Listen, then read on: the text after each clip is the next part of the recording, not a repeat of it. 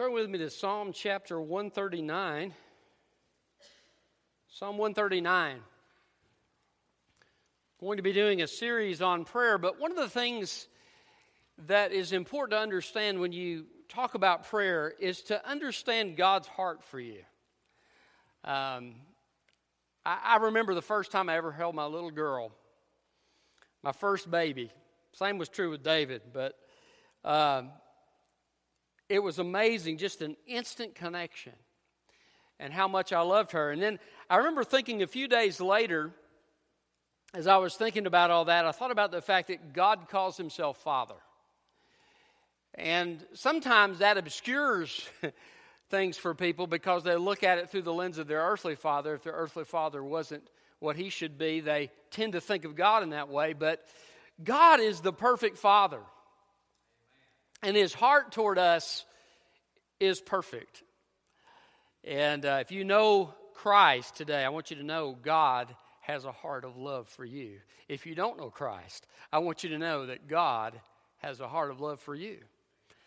And God so loved the world that he gave his son.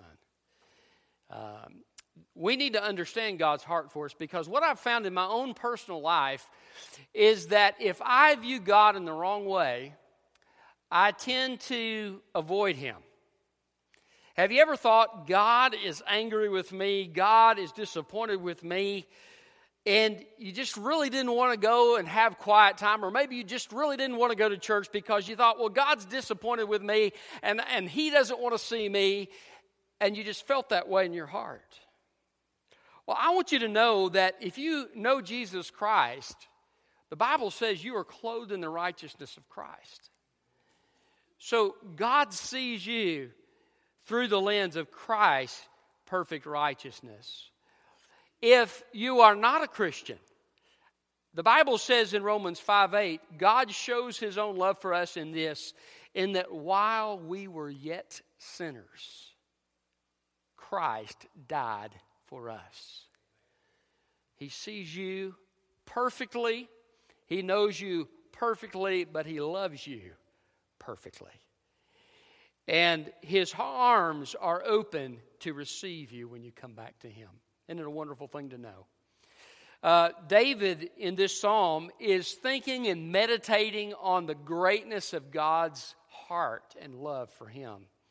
And he's just filled with worship, and he's, he's awed by the perfect knowledge and the perfect love of God for him.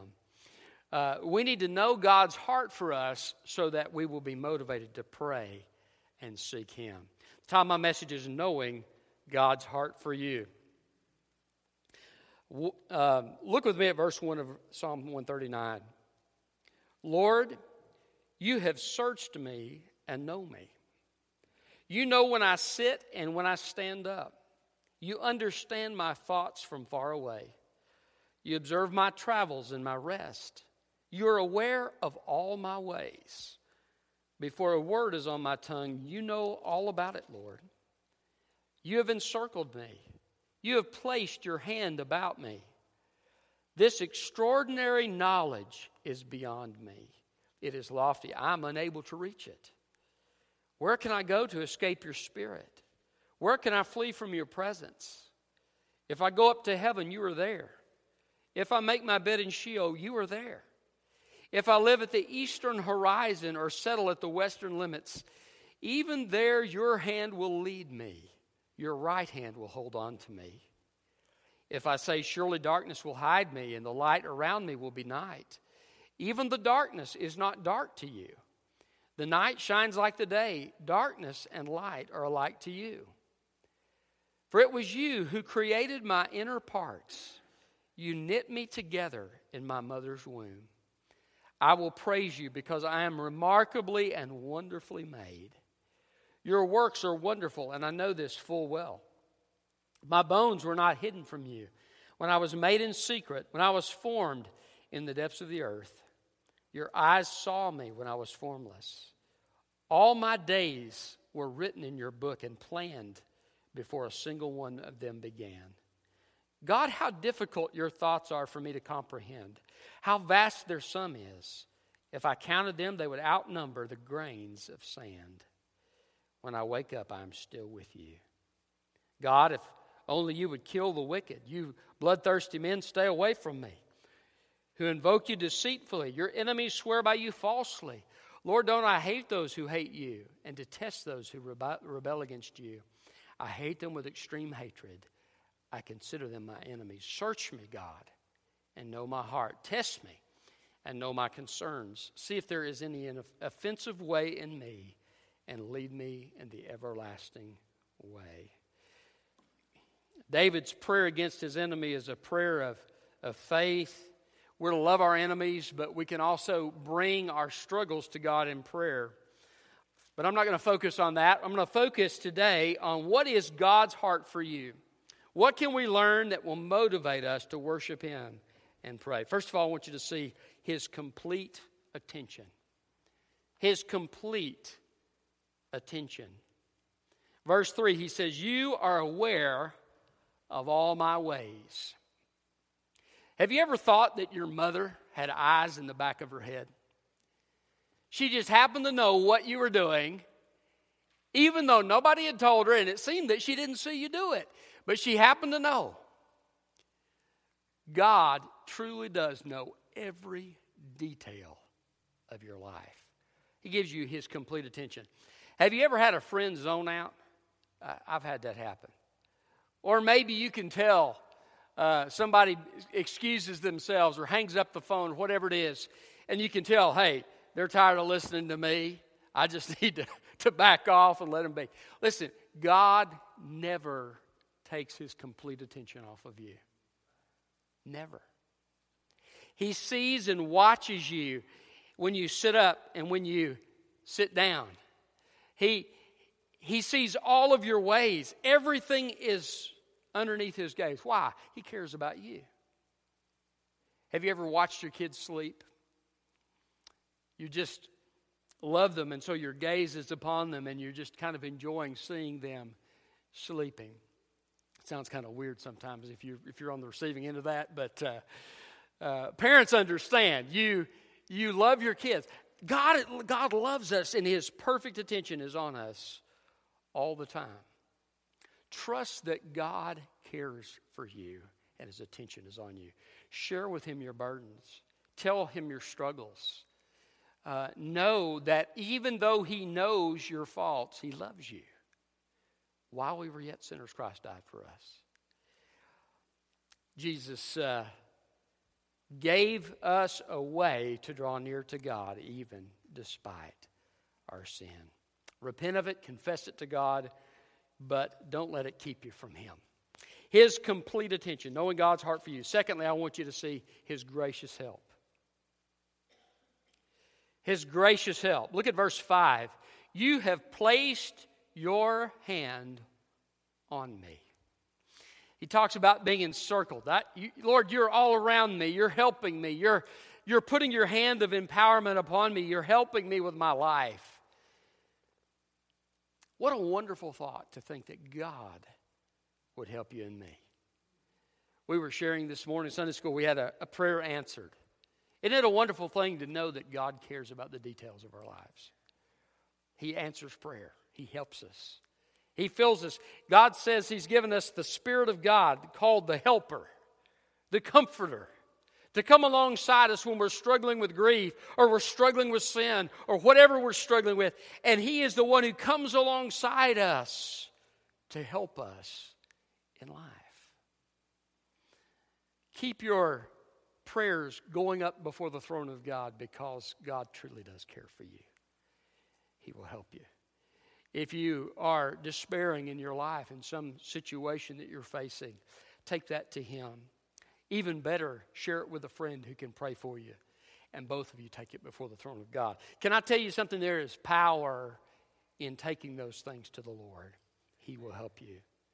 I've seen God help me with sickness. I've seen God help me in my job. I've seen God help me in my family relationships. I've seen God help me with enemies. In every facet of life, God is available. Jesus said, You have not because you ask not. Make sure you ask Him. His gracious help shows His heart toward us. So, how can we discern his heart for us? First of all, his complete attention, his gracious help. Thirdly, his continuing presence. Look at verse 7. Where can I flee from your presence? And he begins to list different things. If I went over here, if I went over there, the highest mountain, the de- depths of the sea, it doesn't matter where I go, wherever I go, you are with me. Sometimes earthly relationships don't last. Sometimes earthly people abandon us. Sometimes the most dear people in our lives abandon us. But God will never abandon us. His continuing presence is always there for us. Um, there was a song the Gaithers wrote years ago entitled We'll Be There. And uh, I remember the first time my parents heard that song, they started crying in the front seat. And I, my brother and I looked at each other like, what's going on here? You know, uh, why are they crying? And, and they heard us, and Dad said, when you're parents, you will understand. we'll be there when you skin up your knee. We'll be there when you climb to the top of the tree. We'll be there in all these different situations. God will always be there. David said in one place, If my father and mother forsake me, the Lord will take me up. His continuing presence. Trust in the continuing presence of God. You say, Well, I don't feel like God is present. It doesn't matter whether you feel like it or not. He is present. He has promised, I will never leave you or forsake you. Come before Him. Take your request to Him in prayer and trust Him. He is with you. Knowing God's heart for you, His complete attention, His gracious help, His continuing presence. Fourthly, His perfect leadership. His perfect leadership. Look at verse 10. Even there, your hand will lead me. Think about that for a second. The God who created all there is, all of the universe, who controls and has the stars named, the God who tells the oceans how far they can go. He leads you as if you're a child of God. He leads you. You'll hear a voice saying, Here is the way, walk in it, one scripture says. The Lord is our shepherd. Guess what shepherds do? They lead their flock. Jesus will lead you in your life. There's a couple of ways he does that. He does that through the Word of God. We need to listen to him through, through his Word, but he also leads us through his Holy Spirit. We need to follow his leadership because guess what? He knows exactly what's best. He has perfect wisdom, perfect understanding, and guess what? He knows you. he knows what's best for you. He knows what's best for his kingdom. Uh, trust his leadership, follow his leadership. It's perfect leadership. All of us as human beings, we fail sometimes. Some of us are leaders. All of us can look back to mistakes that we've made, to failures that we've had. God never fails. So take your confusion to Him and ask for wisdom, ask for His leadership in your life. His leadership is one of the ways he expresses his love to you. Know his heart for you, his complete attention, his gracious help, his continuing presence, his perfect leadership. This is one of my favorites his intentional design. His intentional design. My son loves sports cars. And he will tell me, you know, I used to know those when I was a teenager. I used to know all the sports cars and Lamborghinis and Ferraris and all of those things, but uh, David knows all the new ones. And he'll tell me, hey, Dad, you see that? You know, or, you know, or take a look at this picture. He's fascinated by these, these cars. I want you to know something. There are a lot of things in this world that are fascinating that men have designed. Think about uh, a building maybe that you've seen, or a bridge, or uh, all of these things you ever hear a symphony? If you like classical music, some of you are like, oh no, don't go there, preacher. But, uh, you know, all of these things, they, they reflect the design of a human being. But I want you to know something human beings are the design of God. Look at what he says in His Word. You created my inward parts. By the way, the inward parts is kind of an ambiguous Hebrew word. It can mean your physical inward parts, but it can also mean your emotional makeup, who you are as an individual, your, your soul, your mind, the way that you think. God designed you. Not the sinful part of it, but He designed you. He made you that way on purpose. There's a movie, Anne of Green Gables, I saw years ago, and, and uh, she said, uh, I found out that God gave me my hair, and I haven't forgiven Him since. but the fact is, God's design shows His care for us. I had a friend who uh, used to make model cars and d- did a great job. I did it for a little while, and I wasn't that good at it, but he was great. And I mean, it looked like something that came off a showroom floor when he was done with it. His brother fell on one and crushed it. Well, he proceeded to uh, introduce him to the Board of Education.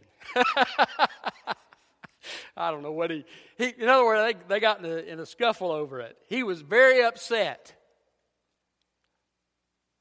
that his brother had damaged this thing that he designed. Did you know that's God's heart for you, but so much more so? God fashioned you for his purpose. Look at what he says here. My bones were not hidden from you. Verse 15, when I was made in secret, when I was formed in the depths of the earth. Your eyes saw me when I was formed. What is he talking about? In the womb. When you were in your mother's womb, God was designing you. All my days were written. You've weaved me together, one of the Hebrew words means. The, the idea is the, the intentional design and fashioning of each individual pers- person for God's purpose, his intentional design. That ought to tell you something about what God thinks about you. Somebody said that the, the DNA information in one of our DNA molecules is more than all the libraries, the information in all the libraries and all the computers on the face of the earth. That's how much information God has put into designing you. It's an amazing thought. Trust God with how He made you. Don't feel inferior. One little boy wore a T-shirt. He said, uh, "He says I'm something because God don't make no junk," and that's true. You have been fashioned for the purpose of God. Don't let anybody talk down to you. You're God's intentional design. So take your struggles to Him and trust that He cares. Then, next, His eternal plan. His eternal plan. Look at verse 16. He's talking about uh, the mother's womb here and the design of the mother's womb. But then he says, All my days were written in your book and planned or fashioned before a single one of them began. All of my days, God had a plan. You say, well, what about sin? No, that's not God's perfect will. God allows us to choose. But God had a plan. Romans 8 28 says, God works all things together for good to them that love God, to them that are called according to his purpose. Even your sin and your mistakes, God has a plan to use them for good. If you know him. If you don't know him, he wants you to know Christ so that you can fulfill that plan and he can begin to bring that out in your life. His eternal plan. Before the world was created. You know what the Bible says? Jesus is the lamb slain before the foundation of the world. In other words, it was God's plan to send Jesus before he ever said, Let there be light. God saw your need and my need, and he said, I'm going to have a plan in place. On that day when Roger will hear that message of salvation and his heart will be convicted and my spirit will draw him to faith, I have a plan. And on this day, at this time, on this year, I'm going to bring him to faith. That's God's heart for you as well. Um, his eternal plan. So you get to think about this. Have you ever had those days where you wished you'd have just stayed in bed? I mean, I've had some days like that. We had a day Thursday. Uh, Sherry's gone. That just makes it harder anyway. But uh, I thought, you know, I'm gonna I'm gonna go home and I'm gonna relax tonight. The kitchen sink was clogged when I got home. I had to snake it out. So I got that fixed, and uh, then uh, David uh, reminded me that, that he needed some medicine, so we went to get that. You know, and I'd showered and everything, got ready. Walk in there, starting to get late. I'm thinking, oh, I'm ready to eat. And I hear this beep. The smoke detector's batteries have run out. So I had to run get batteries for the smoke detectors. And a couple of them are finicky, so you have to t- stick four or five in there before one will finally work. And by that time, I was almost unchristian. And I walked to the refrigerator and I thought, okay, finally, I'm going to get to eat. And I opened up the drawer, and I was going to make pizzas for myself. One piece of pepperoni. And I said, I cannot believe this. and uh, at this point, you know, starting to get starting to get funny. I, so I just walked over to David. I said, "David, you want pizza?" He said, "Yeah." so we went and got pizza. You ever had a day like that? You just wish I had just marked that off my calendar, just skip that one. But can I tell you something? God has a plan even in those days. We may not understand it, we may not be able to put it all together, but God has a plan for every day of our lives. Next, I want you to see not only his eternal plan, but his frequent thoughts. Verse 18 If I counted them, they would outnumber the grains of sand.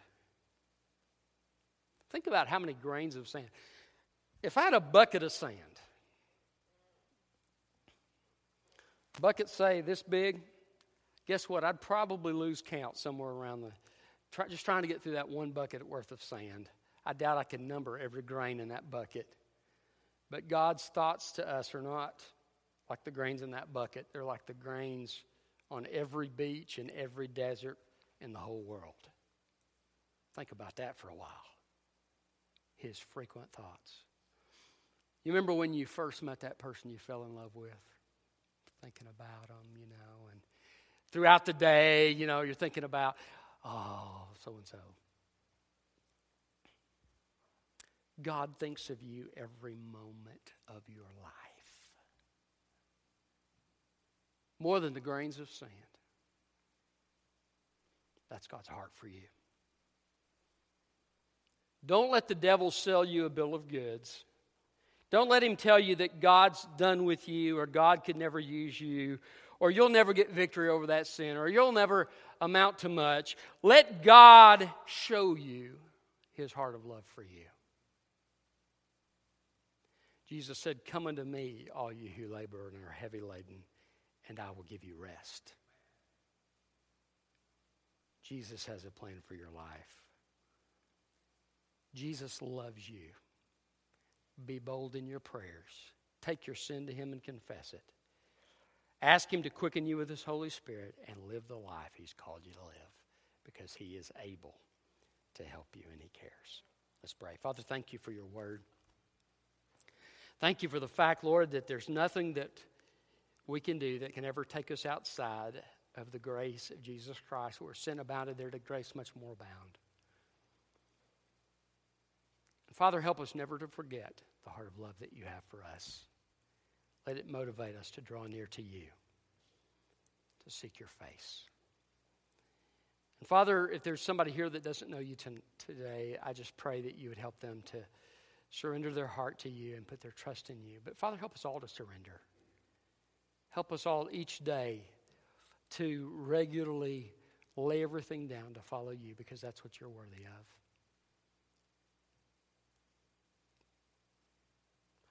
Lord, help us never forget your heart of love. And I pray it in Jesus' name. Amen.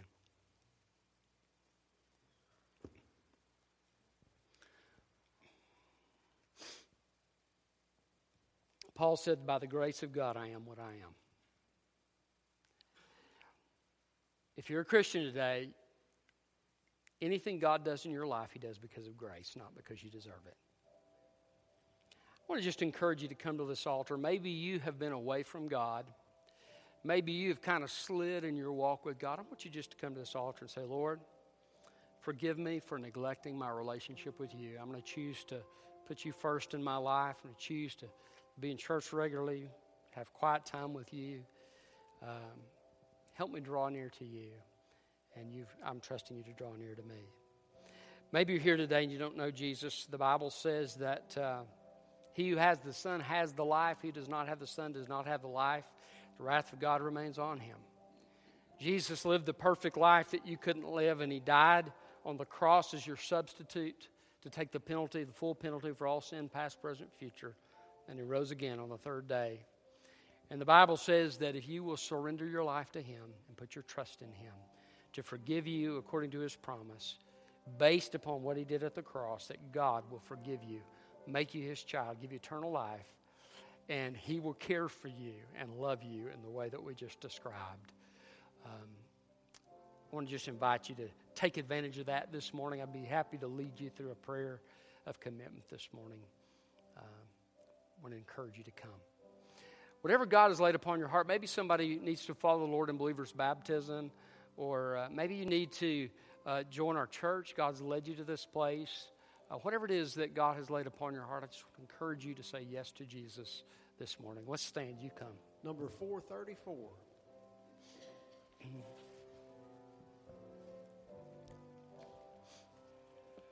I have decided to follow Jesus. I have decided to follow Jesus. I have decided to follow Jesus. No turning back, no turning back. Though none go with me, I still will follow. Though none go with me, I still will follow. Still will follow.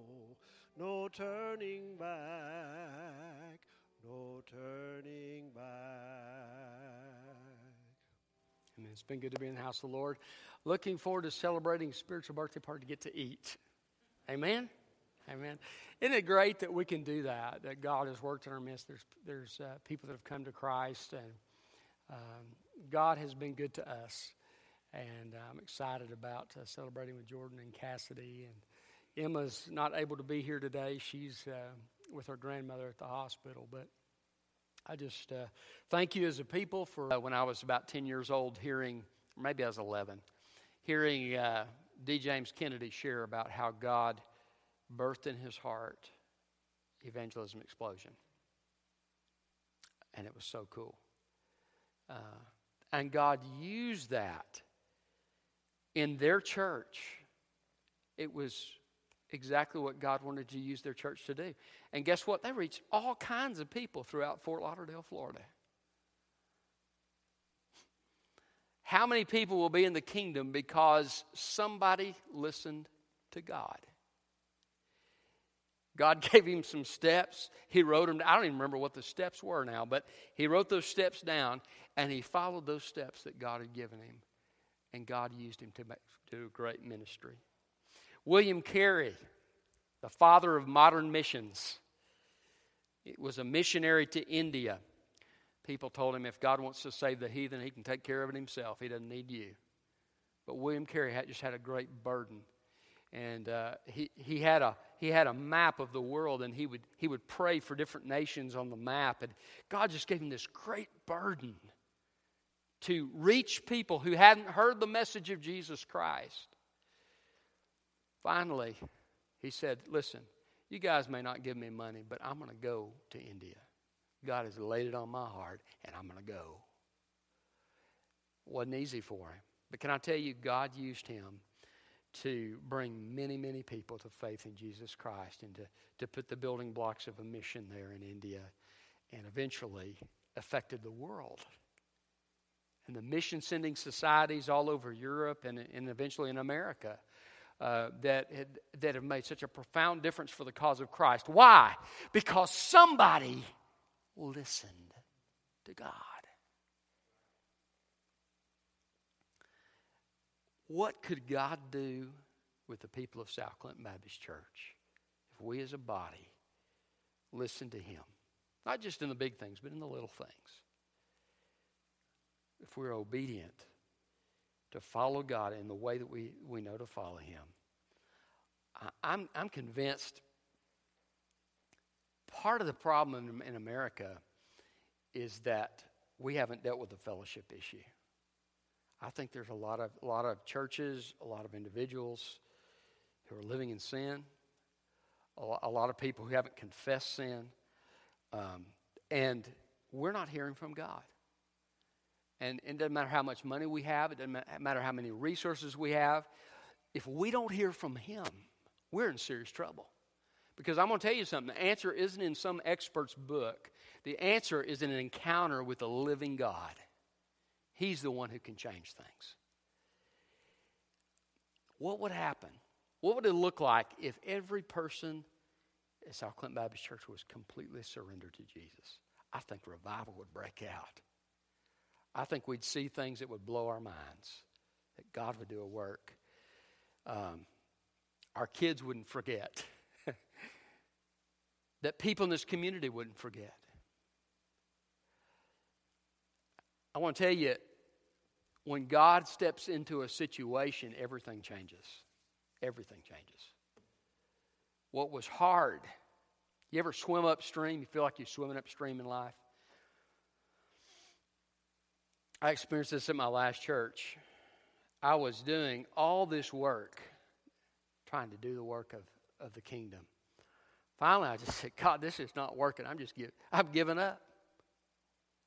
If you're going to do it, do it. And, and, you know, I just felt a freedom to kind of give up some of the things that I was doing. And God ended up sending revival. And, and what I was trying to do in my energy, when God showed up in power at that place, it, it, it was miraculous.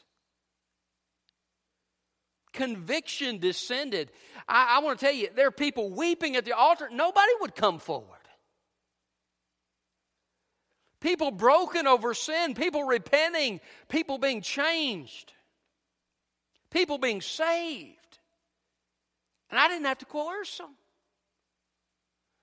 I had one fellow, he told me, he said, for two months, it seems like you've been talking directly to me. I, he said, Do you know something about me? I said, No, I don't know anything about you.